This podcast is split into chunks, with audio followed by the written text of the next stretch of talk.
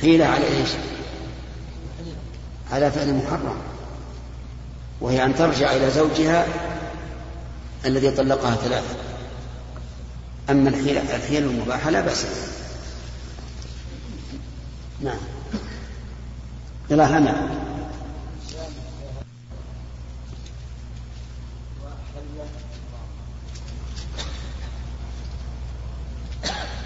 مثل يعني قال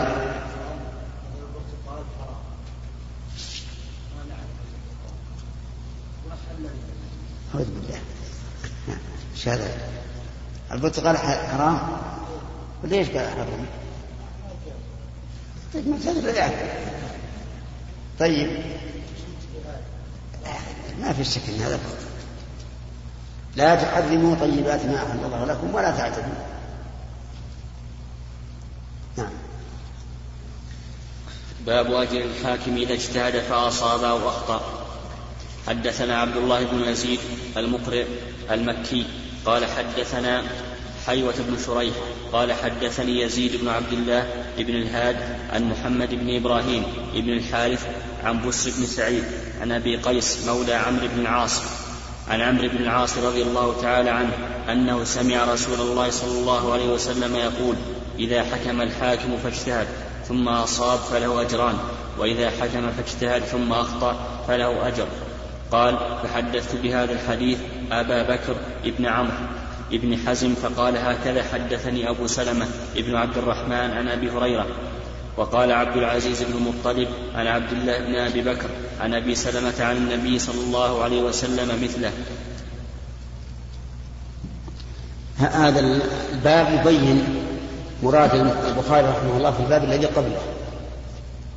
أن مراد الحاكم اجتهد فأخطأ مخالفا للنص فإنه ينقض الحكم. أما إذا لم يخالف النص فحكمه الأول فحكمه صحيح. ويؤجر أجرا واحدا على اجتهاده. أما الذي اجتهد فأصاب فإنه يؤجر أجرين. الأجر الأول على اجتهاده والثاني على إصابته.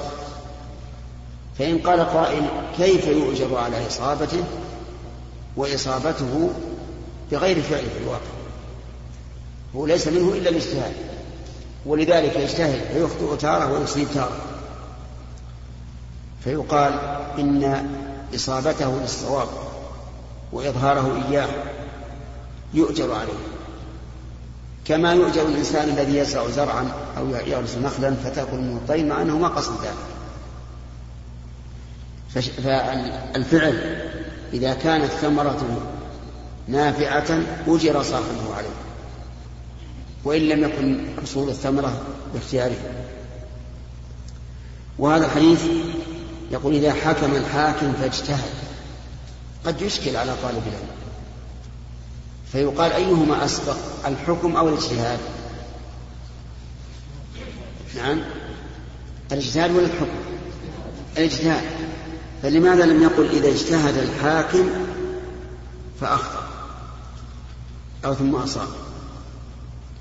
فيقال إن أن الحديث عن عن حكم الحاكم وأن قوله فاجتهد يعني حكم حكما مبنيا على الاجتهاد. حكم حكما مبنيا على الاجتهاد. هذا وجه. والوجه الثاني أن يكون هذا من باب الترتيب الذكري. لا الترتيب المعنوي من باب الترتيب الذكري. يعني ذكر الاجتهاد بعد الحكم وإن كان الاجتهاد سابقا. والترتيب الذكري موجود في اللغة العربية. ومنه قول الشاعر إن من ساد ثم ساد أبوه ثم ساد من بعد ذلك جده. فإن سيادة الأب مقدمة على سيادة الابن وسيادة الجد مقدمة على سيادة الأب. ومع ذلك جاءت بثم الدالة على الترتيب فيقولون أن هذا ترتيب ذكري وليس ترتيبا معنويا. لكن شوف الشرح كن يذكر هذه المتابعات كأن فيه شيئا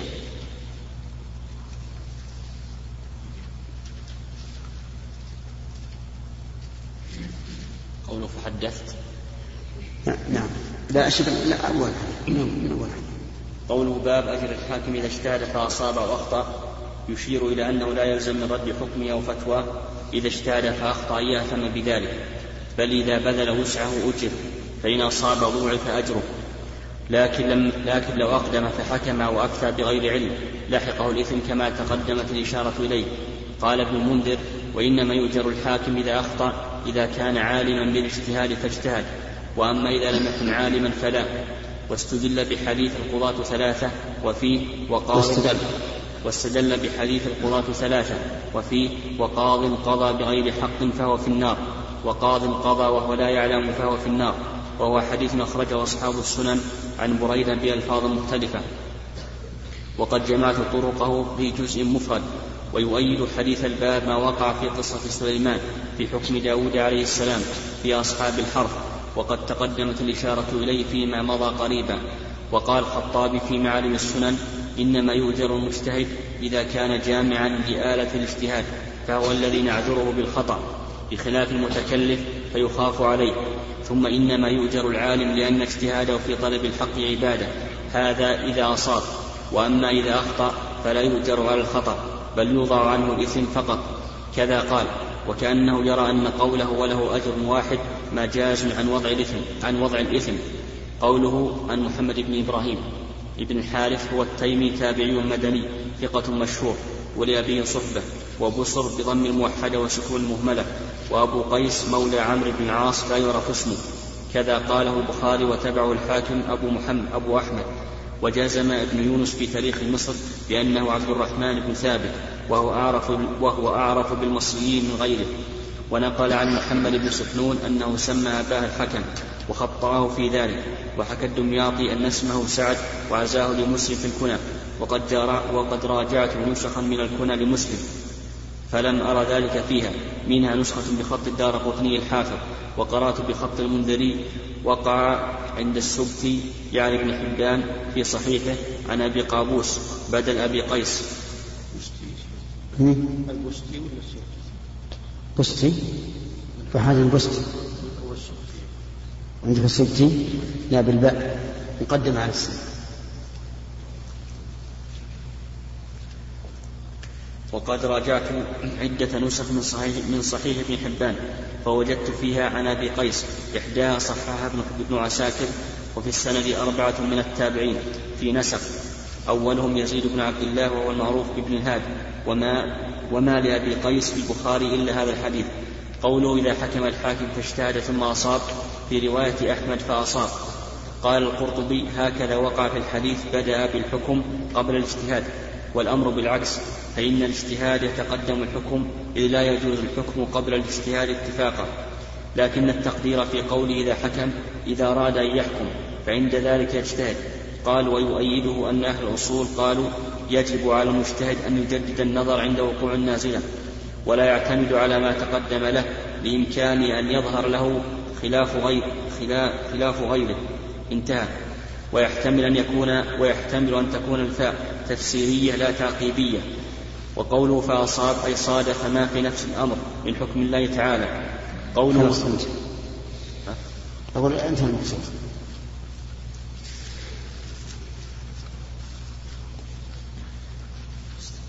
يعني إذا حكم إذا أراد أن يحكم فاجتهد ثم حكم. أو نقول الفاء هنا للترتيب إيش؟ الذكر. أو أن المعنى إذا حكم حكما مبنيا على الاجتهاد. يعني إذا حكم فكان مجتهدا وعلى كل حال فالمتفق عليه أن الاجتهاد لابد أن يكون سابقا. عنه والاجتهاد هنا يشمل الاجتهاد في دليل المسألة. والاجتهاد في وسائل الحكم. يعني الاجتهاد في الحكم ووسائله. وسائل الحكم يعني الشهود يتحرى فيهم. ويسأل عن عدالتهم والقرائن وما أشبه ذلك. كل هذا محل اجتهاد. كذلك محل الحكم ما دل عليه الشرع. هل يدل عليه النص أو لا يدل؟ وهل يدل عليه ظاهرا أو دلالة قطعية؟ وما أشبه ذلك. نعم.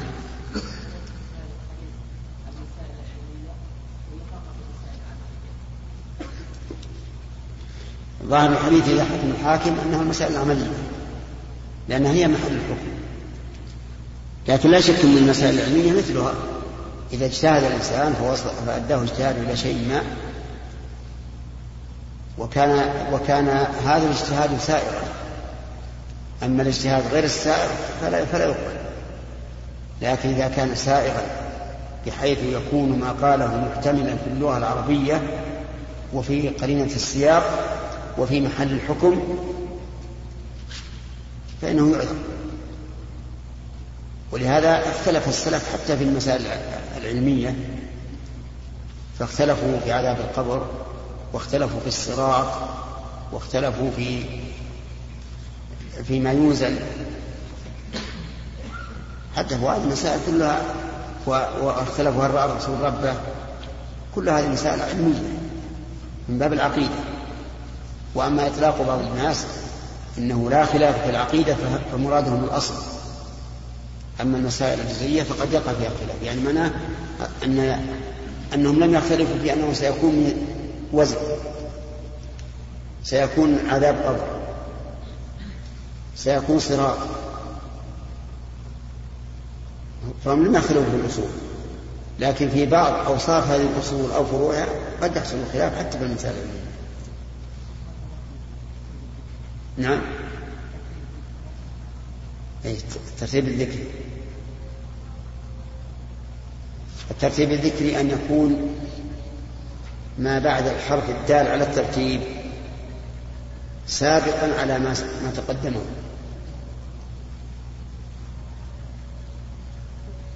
فهمت؟ إذا قلت جاء زيد فعمر اللي اللي بعد الفاء بعد الذي قبله لا الآن إذا جاء زيد فعمر وش يكون؟ لا جاء زيد فعمر وش تفهم أيهما الأول؟ زين هذه. إذا وجد قرينة تدل على أن عمر جاي قبل والسياق هكذا جاء زيد فعمر يقول هذا ترتيب ذكر. يعني ذكرنا عمر بعد زيد وإن كان قد أتى قبله. محمد الوسيلة والفضيلة وبعثه المقام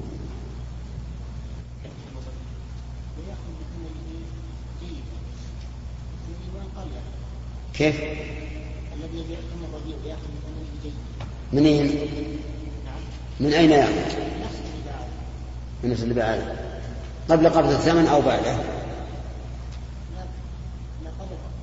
ما يجوز محذور هذا حيلة قريبة جدا. ويصير, ويصير البيع سوء أما لو باع التمر الرجع على من عنده تمر طيب وقبض الثمن. فهذا جائز. ومع ذلك قال الإمام أحمد لا يستطيع ينبغي أن يذهب ويبحث إن وجد أحدا يبيع التمر غيره اشترى منه. كل هذا لأن الربا ما هو هدي. فالبعد عن عن كل ذريعة توصل نعم.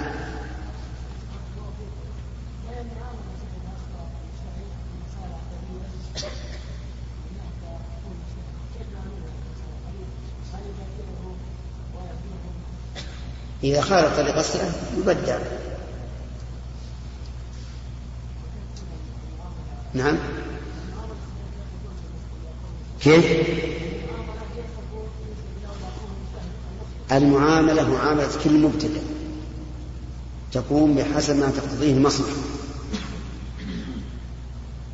قد يكون من المصلحة أن أعامله بلطف وأحضر إليه أو يحضر إلي وقد يكون بالعكس. ما لم تكن بدعته مكفرة فهذا لا كرامة له. نعم. نعم. بالكيل الوصف ما يمكن. باب الحجة على من قال إن أحكام النبي صلى الله عليه وسلم كانت ظاهرة وما كان يغيب بعضهم عن مشاهد النبي صلى الله عليه وسلم وأمور الإسلام.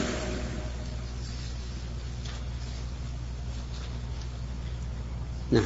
حدثنا مسدد قال حدثنا يحيى عن ابن جريج قال حدثني عطاء عن عبيد بن عمير قال استاذن ابو موسى على عمر فكانه وجده مشغولا فرجع فقال عمر الم اسمع صوت عبد الله بن قيس اذنوا له فدعي له فقال ما حملك على ما صنعت فقال انا كنا نؤمر بهذا قال فاتني على هذا ببينه أو لافعلن بك فانطلق فانطلق فانطلق إلى فانطلق فانطلق فانطلق. إلى مجلس من الأنصار فقالوا لا يشهد إلا أصاغرنا فقال أبو سعيد الخدري فقام.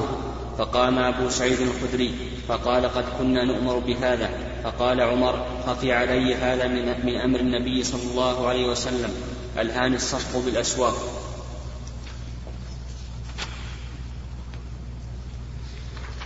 هذا فيه دليل لكن ودي نكمل الحديث اللي بعده شوي. وحدثنا علي قال حدثنا سفيان قال حدثنا الزهري أنه سمع من الأعرج يقول أخبرني أبو هريرة رضي الله تعالى عنه قال إنكم تزعمون أن أبا هريرة يكثر الحديث على رسول الله صلى الله عليه وسلم. والله الموعد إني كنت امرأ مسكينا ألزم رسول الله صلى الله عليه وسلم على ملء بطني وكان المهاجرون يشغلهم الصف بالأسواق. وكانت الأنصار يشغلهم القيام على أموالهم فشهدت من رسول الله صلى الله عليه وسلم ذات يوم وقال من يبسط رداءه حتى أقضي مقالتي ثم يقبضه فلن ينسى شيئا سمعه مني فبسطت بردة كانت علي فوالذي بعثه بالحق ما نسيت شيئا سمعته منه. الله باب الحجة على من قال إن أحكام النبي صلى الله عليه وسلم كانت ظاهرة. يعني كانت معلومة لكل أحد. هكذا زعم بعض العلماء. وقال أن الرسول صلى الله, صلى الله عليه وآله وسلم مبلغ. والمبلغ لا بد أن يبلغ, أن يبلغ كل من أرسل إليه. فلا بد أن تكون أحكامه ظاهرة. وقال وما كان يغيب. بعضهم من مشاهد النبي صلى الله صلى الله عليه وسلم وأمور الإسلام. يعني أن بعض الصحابة يغيبون عن مشاهد الرسول عليه الصلاة والسلام ولا يحضرونها ولو قلنا بأنها تكون ظاهرة ما غاب أحد عنها ولا أحاط بها جميع الناس. ولكنني لا أدري من قال بهذا القول. لو ابن حجر يعلمنا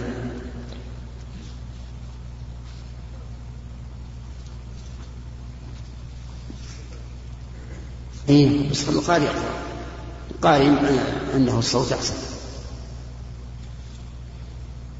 من الأول نقرأ. اي باب الحجة. قوله باب الحجة على من قال إن أحكام النبي صلى الله عليه وسلم كانت ظاهرة. أي للناس لا تخفى إلا على الناس. أي أي أي للناس. للناس. لا تخفى إلا على النادر. وقوله وما كان يغيب بعضهم عن مشاهد النبي صلى الله عليه وسلم وأمور الإسلام.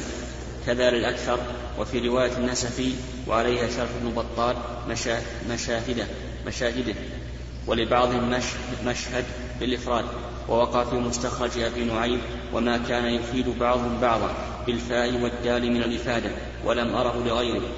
وما في قوله ما كان موصولا وجوز بعض من تكون نافية وأنها من بقية القول المذكور. وظاهر السياق أباه. وهذه الترجمة معقولة لبيان أن كثيرا من الصحابة أن كثيرا من من الأكابر من الصحابة. كان يغيب عن عن بعض ما يقوله النبي صلى الله عليه وسلم أو يفعله من الأعمال التكليفية. فيستمر على ما كان اطلع عليه هو إما على إما على المنسوخ لعدم اطلاعه على ناسخه وإما على البراءة الأصلية. وإذا تقرر ذلك قامت الحجة على من قد على من قدم عمل الصحابي الصحابي الكبير. ولا سيما إذا كان قد ولي الحكم على رواية غيره مستمسكا بأن ذلك الكبير لولا أن عنده ما هو أقوى من تلك الرواية لما خالفها. ويرده أن في اعتماد ذلك أن في اعتماد ذلك ترك المحقق للمظنون. وقال ابن بطال أراد الرد على الرافضة والخوارج الذين يزعمون أن أحكام النبي صلى الله عليه وسلم وسننه منقولة منقولة عنه نقل تواتر. وأنه لا يجوز العمل بما لم ينقل متواترا. قال وقوله مردود بما صح أن الصحابة كان يأخذ بعضهم عن بعض ورجع بعضهم إلى إلى ما رواه غيره وانعقد الإجماع على القول بالعمل بأخبار الآحاد. قلت وقد عقد البيهقي في المدخل باب, باب الدليل على أنه قد يعزب عن المتقدم الصحبة الواسع العلم الذي يعلمه غيره. ثم ذكر حديث أبي بكر في الجدة وهو في الموطأ وحديث عمر في الاستئذان وهو المذكور في هذا الباب وحديث ابن مسعود في الرجل الذي عقد على امرأة ثم طلقها فأراد أن يتزوج أمها فقال لا بأس وإجازته بيع الفضة المكسرة الصحيحة متفاضلة. ثم رجوعه عن الأمرين عن الأمرين معا لما سمع من غيره من الصحابة النهي عنهما وأشياء غير ذلك. وذكر في حديث البراء ليس كلنا كان يسمع كان يسمع الحديث من النبي صلى الله عليه وسلم. كانت لنا صنعة وأشغال. ولكن كان الناس لا يكذبون. فيحدث الشاهد الغائب وسنده ضعيف. وكذا حديث أنس ما كل ما نحدثكم عن رسول الله صلى الله عليه وسلم سمعناه ولكن لم يكذب بعضنا بعضا. ثم سرد ما رواه ما رواه صحابي عن صحابي مما وقع في الصحيحين. وقال في هذا دلالة على اتفاقهم في هذا دلالة على إتقانهم في الرواية وفيه أبين الحجة وأوضح الدلالة على على تثبيت خبر الواحد وأن بعض السنن كان يخفى عن بعضهم وأن الشاهد منهم كان يبلغ الغائب ما شهد وأن الغائب كان يقبله ممن حدثه ويعتمده ويعمل به. قلت خبر الواحد في اصطلاح خلاف المتواتر. سواء كان من رواية شخص واحد أو أكثر.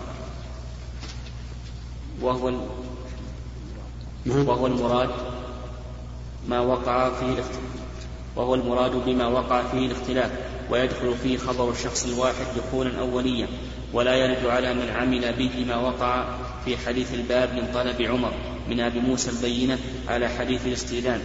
فإنه لم فإنه لم يخرج فإنه لم يخرج مع شهادة أبي سعيد له وغيره عن كونه خبر واحد. وإنما طلب عمر من أبي موسى البينة للاحتياط كما تقدم شرحه واضحا في كتاب الاستئذان. وإلا فقد قبل عمر حديث عبد الرحمن بن عوف في أخذ الجزية من المجوس وحديثه في الطاعون وحديث عمرو بن حزم في التسوية بين الأصابع في الدية وحديث الضحاك بن سفيان في توريث المرأة من دية زوجها. وحديث سعد بن أبي وقاص في على الخفين إلى غير ذلك وتقدم في العلم من حديث عمر أنه كان أنه كان يتناوب يتناوب النبي صلى الله عليه وسلم هو ورجل من الأنصار فينزل هذا يوما وهذا يوما ويخبر كل واحد كل منهما الآخر بما غاب عنه وكان غرضه بذلك تحصيل ما يقوم بحاله وحال, وحال عياله ليغني ليغنى عن احتياج لغيره وليتقوى على ما هو بصدده من الجهاد. وفيه أنه لا يشترط المهم عرفنا الآن أن اللي قال بهذا هم الروافض والخوارج. وكذلك أيضا ينبغي أن يلحق به ما قاله بعض المعاصرين أن الحديث القولي إذا لم يؤيد بعمل من الصحابة فإنه لا يؤخذ به. هذا أيضا غلط غلط عظيم.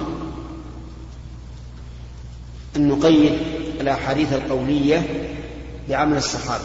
نحن نحن مكلفون بأن نقبل ما جاء عن النبي صلى الله عليه صلى الله عليه وسلم. فإذا قيل هل عمل به الصحابة؟ نقول هذا ليس من شأن عملوا أم لم يعملوا؟ أم لم يعملوا. ثم إن الأصل أنهم عملوا أم لم يعملوا أم لم يعملوا؟ الأصل أنهم عملوا. فلا حاجة إلى النقل. لا حاجة إلى النقل.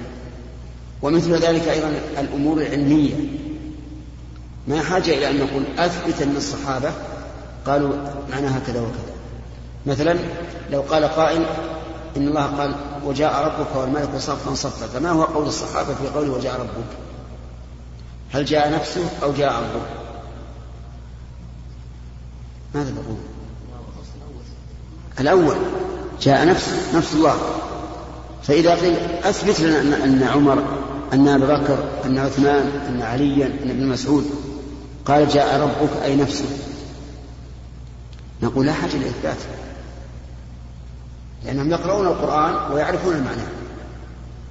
ثم استوى على العرش استوى بمعنى على ورثه فلو قال قائل أثبت لي أن أبا بكر وعمر وعثمان وعلي وأمثالهم من علماء الصحابة قالوا استوى بمعنى على نقول لا حاجة. لأنهم إذا قرأوا القرآن هل يعتقدون خلافه؟ لا. وهلم جرا فآيات الأحكام وآيات الأخبار كلها سواء. الأصل أن الصحابة عملوا بآيات الأحكام وصدقوا بالأخبار على ظاهرها. هذا هو الأصل. ولو ذهبنا نقول لابد لكل حديث عملي من ثبوت أن الصحابة عملوا به لضاعت كثير من الأحكام. وهذا أيضا أحكام الرسول الذي يقول لا بد أن تكون ظاهرة معلنة كل يعرفها. هذا غير صحيح. لأن كثيرا من أخبار الرسول لم يروه عنه إلا إلا واحد. إنما الأعمال بالنيات من من من رواه؟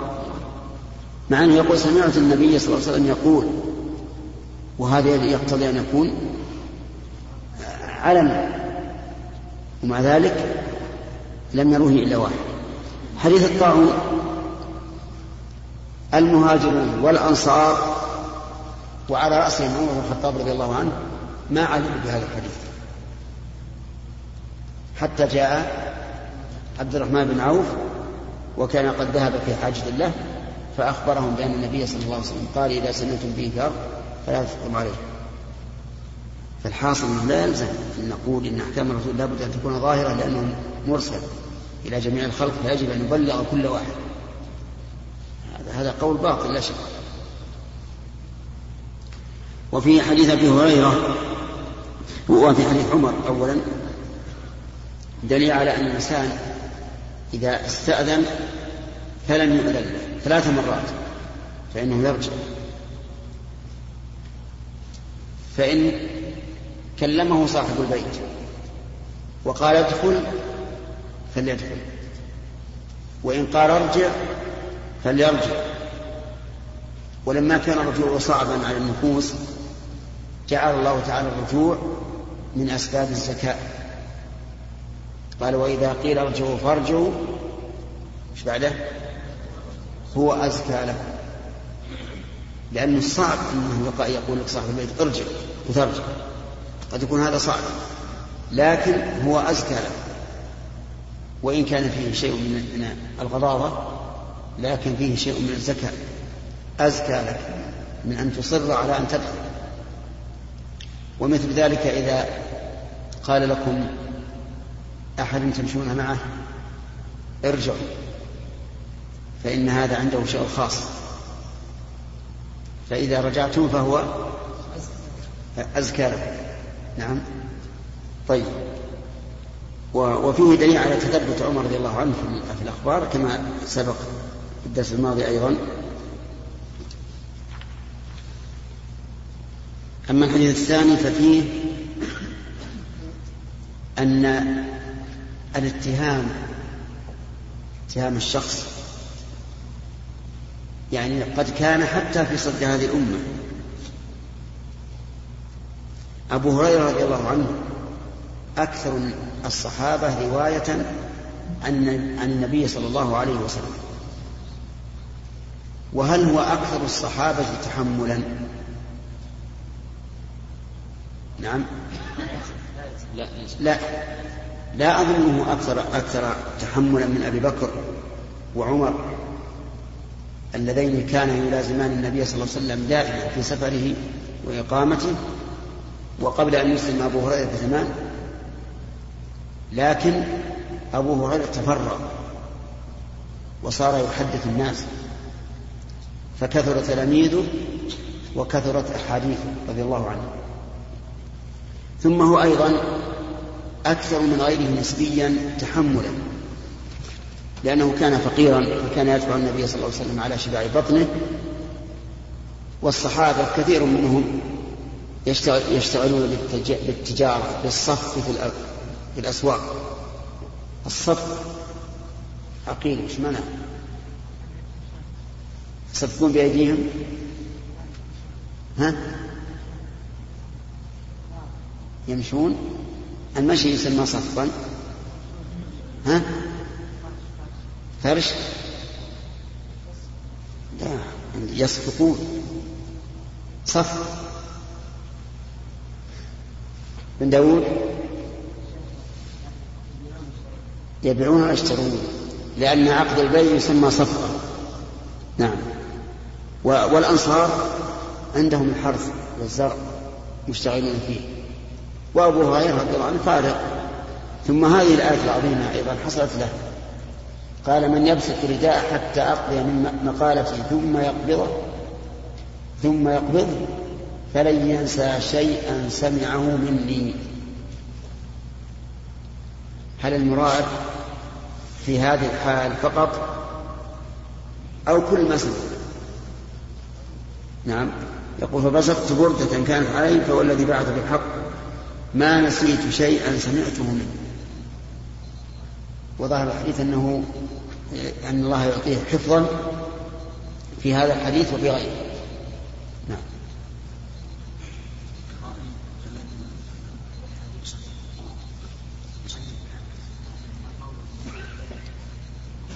لا مو مثل هذا لكنه قريب منه.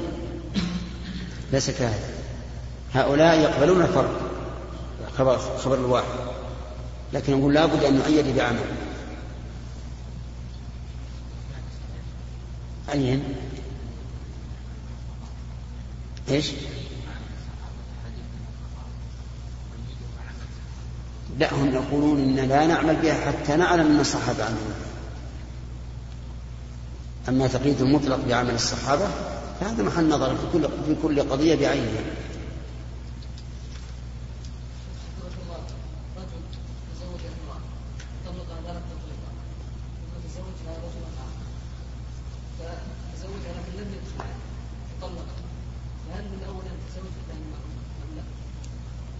إيش اللي جاب هذا؟ نعم. حيلة حيلة. فيه امرأة طلقها زوجها ثلاثة. فتزوجها رجل يقال له عبد الرحمن بن الزبير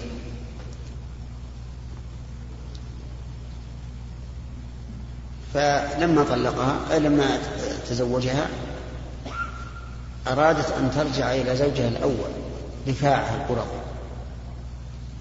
فجاءت إلى النبي عليه الصلاة والسلام وقالت يا رسول الله إن رفاعة طلقني فبت طلاقي فتزوجت بعده عبد الرحمن بن الزبير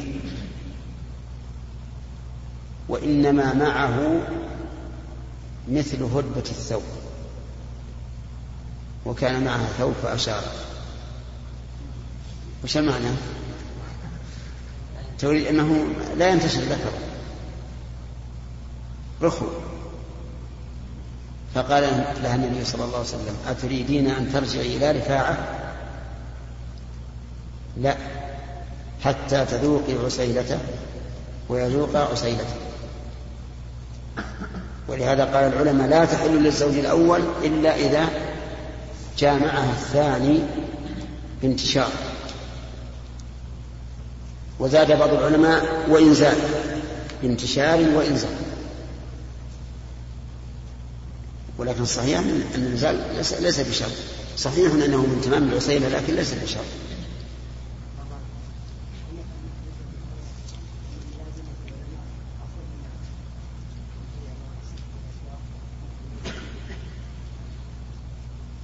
يعني تقول في هذا السؤال؟ يقول هل يلزم هل نفهم من حديث أبي هريرة أن ملازمة العلماء لتلقي العلم منهم أفضل من الصف في الأسواق؟ نقول نعم إذا كان عند الإنسان ما يكفيه أو كان لديه قوة توكل فلا شك أن ملازمة العلماء للأخذ منهم أفضل من كونه يبقى هكذا. أما إذا كان الإنسان ليس عنده ما يكفيه أو كان ضعيف التوكل فلا. يقدم حاجته وحاجة عياله على على فاضل العلم. نعم. إيش؟ يعني الأفضل يتزوج أو يلازم العلماء؟ هذا أيضا يرجع إلى حال الشخص. بعض الناس ما يطيق الصبر عن الزواج. حتى لو جلس عند العلماء تجد يفكر في الزواج. هذا نقول له تزوج أولا وبعض الناس لا يهتم بهذا الأمر. فلكل قضية حكم خاص. نعم. هاني. إيش؟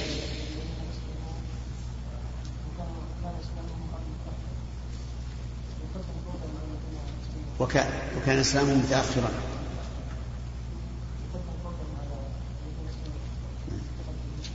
يعني كأنك تقول هل رواية الصحابي المتأخر الإسلام تنسخ رواية الصحابي المتقدم الإسلام؟ هذا محل خلاف والصحيح أنه لا لا, لا, لا تنسخ. لأن الصحابي المتأخر قد ينقل الحديث عن صحابي متقدم. كأبي هريرة مثلا لو نقل عن حوادث بدر وأحد والخندق قد ينقل يكون رواها عن صحابي حضره أو الرسول عليه الصلاة والسلام حدثه بها. سليم؟ نعم؟ أي نعم حتى الرسول ربما يحدثه. بشيء سابق نعم سليم. إيش؟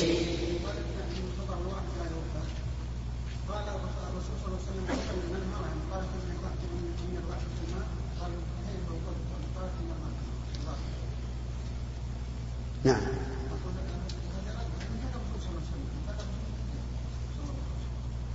لا ما في شك. أقول هذا ضعيف. أن خبر الواحد لا يقبل إلا في الشهادة. الشهادة لا بد فيها من رجلين أو رجل وامرأتان أو رجل يمين مدة لأن الشهادة خبر خاص. وتتضمن إثبات حق لشخص على شخص آخر بخلاف الرواية. الرواية يكفي فيها واحد والشهادة لا بد فيها من رجلين أو أو رجل وامرأتين أو رجل ويمين مدعيين نعم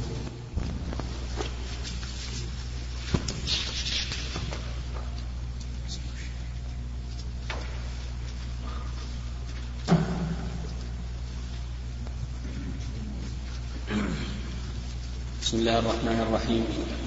الحمد لله والصلاة والسلام على رسول الله.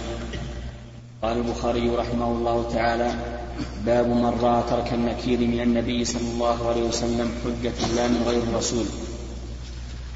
حدثنا حماد بن حميد قال حدثنا عبيد الله بن معاذ قال حدثنا أبي قال حدثنا شعبة عن سعد بن إبراهيم عن محمد بن منكدر قال رأيت جابر بن عبد الله رضي الله تعالى عنه يحلف بالله إن ابن الصائب الدجال.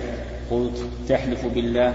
قال إني سمعت عمر يحلف على ذلك عند النبي صلى الله عليه وسلم فلم ينكره النبي صلى الله عليه وسلم.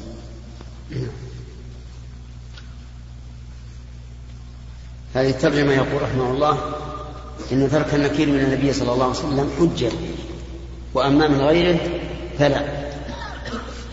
ووجه ذلك أن إقرار النبي صلى الله عليه وسلم على الشيء إن كان تعبدا فهو سنة وإن كان غير تعبد فهو مباح لأن النبي صلى الله عليه وآله وسلم لا يقر على خطأ.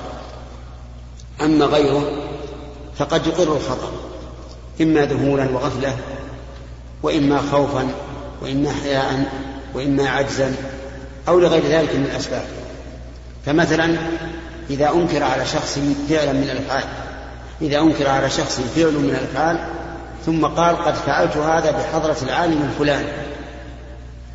فلم ينكر عليه. نقول هذا ليس بحجة لأن هذا العالم قد يكون عاجزا عن, عن الإنكار وقد يكون عنده تردد في الحكم فلا يحب أن ينكر وهو عنده تردد.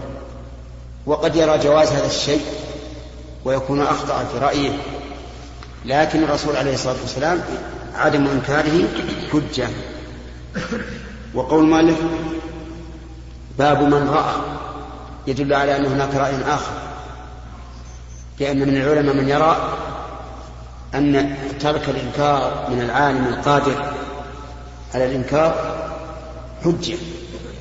لكن ينبغي أن يقال هو حجة على رأيه أي على أنه يرى أن هذا جائز. لا على الحكم الشرعي.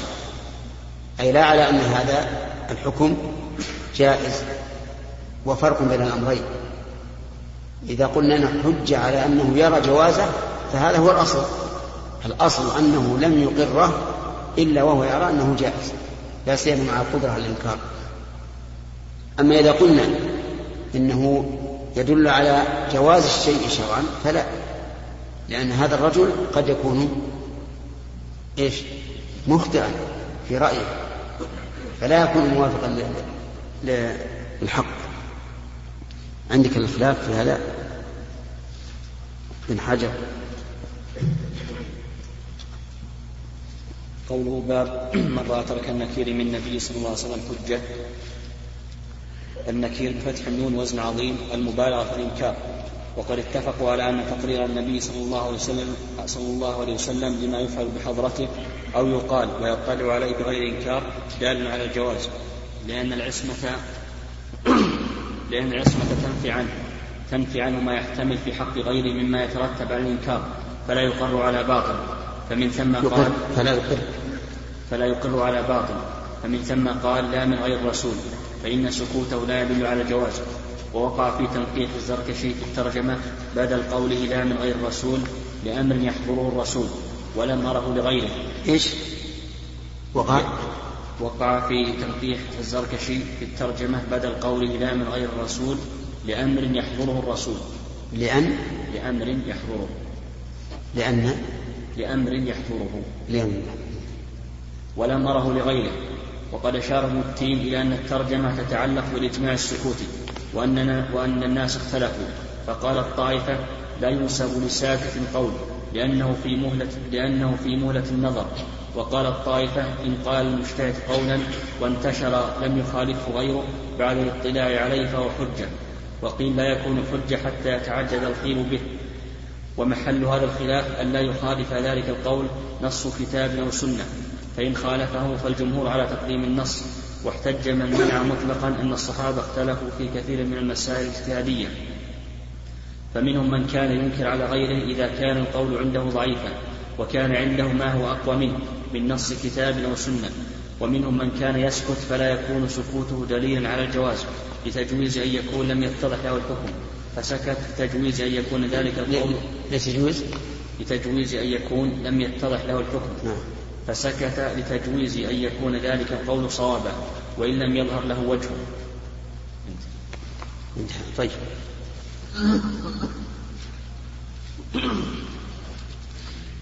عموما الآن عرفنا أنه حجة لإيش؟ على أن هذا قول هذا العالم. لا على أن هذا هو الصواب فإذا قال قائل ألا يحتمل أن هذا العالم غفل؟ أو أنه ليس بقادر؟ قلنا الأصل عدم الغفلة وأما أنه ليس بقادر فقلنا معكم قيدناه فإذا فعل عند العالم فعل وهو قادر على إنكاره ولم ينكره فهو دليل على أنه يرى إيش؟ يرى جوازه لكن لأن الأصل هو هذا. الأصل من العالم لا يقر شيئا يرى أنه حرام. نعم. وفي هذا الحديث الدجال أن ابن الصائب أن ابن الصائب الدجال. لا عندي الصائد والصياد. الصياد والصائد نعم. أنا عندي بالنسبة الأصلية الأصل ابن الصائد الدجال ليس المرض به الدجال المعين الذي يخرج في آخر الزمان. لأن ابن الصياد دخل مكة والمدينة. وابن الصياد والدجال لا يدخل مكة والمدينة. على أن بعض أهل العلم يقول هذا ليس بحجة. لأنه ربما يكون ممنوعا من مكة والمدينة إذا ظهرت فتنته. أما قبل ذلك فلا. ولهذا اختلف العلماء رحمهم الله.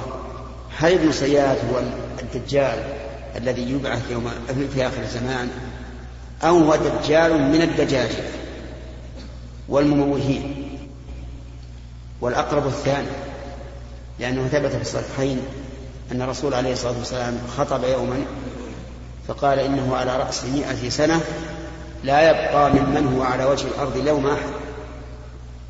والأصل أن العام شامل لجميع أفراده وأحد نكرة في سياق النفي فيكون العموم. وكما قلت لكم الأصل أن العام شامل لجميع أفراده. هكذا قرر النبي عليه الصلاة والسلام. قرر النبي عليه الصلاة والسلام هذه القاعدة أن العام شامل لجميع أفراده. كذا في قوله السلام علينا وعلى عباد الله الصالحين. إنكم إذا قلتم ذلك فقد سلمتم على كل عبد صالح في السماء والأرض. لأن عباد الله لفظ عام من صيغ العموم. وقال سلمتم على كل عبد اقلب الشريط. صالح.